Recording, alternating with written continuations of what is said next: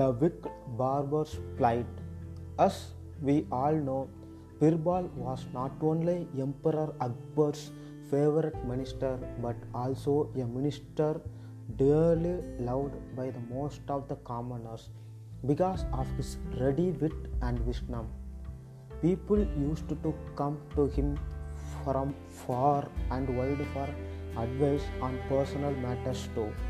However, there was a group of ministers that were very jealous of his growing popularity and disliked him intensely. They outwardly showed him with praise and compliments, but on the inside they began to hatch a plot to kill him. One day they approached the king's barber with a plan. As the barber was extremely close to the king, they asked him to help them get rid of Birbal permanently. And of course, they promised him a huge amount of money in return. The wicked barber readily agreed. The next time the king required his services, the barber started a conversation about the emperor's father, who he also used to serve. He sang praises of his fine, silk smooth hair, and then, as an afterthought, he asked the king that as he was enjoying such a great prosperity, had he made an attempt to do anything for the welfare of his ancestors. The king was furious at such an impertinent stupidity and told the barber that it was not possible to do anything because they were already dead. The barber mentioned that he knew of a magician who could come to help. The magician could send a person to the heaven to inquire about his father's welfare, but of course, the person would have to be chosen carefully. He would have to be intelligent enough to follow the magician's instruction as well make on the spot decisions. He must be wise, intelligent, and responsible. The barber then suggested the best person for the job, the wisest of all the ministers, Birbal. The king was very excited about hearing from his dead father and asked the barber to go ahead and make the arrangements immediately. He asked him what was needs to be done. The barber explained that they would take the Birbal in the procession to the burial grounds and light a fire.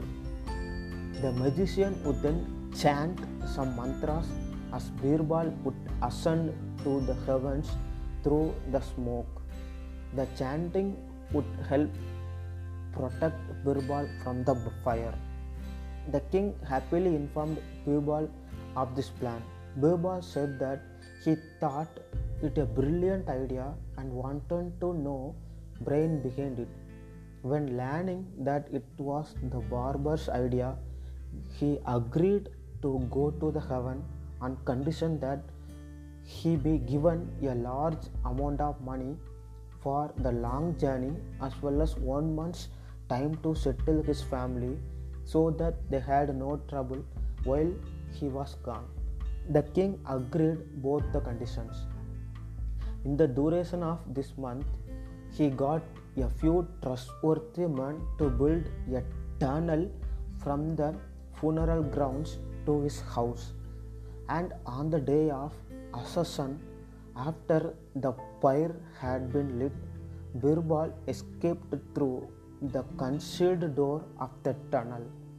He disappeared into his house where he hid for a few months while his hair and beard grew long and unruly. In the meantime, his enemies were rejoicing as they thought that they had seen a last of Birbal. Then one day, after many many months, Birbal arrived at the palace with news of the king's father. The king was extremely pleased to see him and ready with a barrage of questions. Birbal told the king that his father was in the best of spirits and had been provided with all the comforts except one. The king wanted to know what was lacking because now he thought he had found a way to send things and people to heaven. Birbal answered that there were no barber in the heaven, which is why even he was forced to grow his own beard.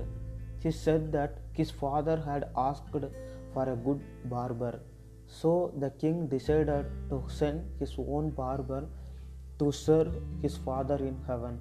He called both the barber and the magician to prepare to send him to heaven. The barber could say absolutely nothing in his own defense as he was caught in his own trap. And once the fire was lit, he died on the spot. Nobody dared to conspire against Birbal again.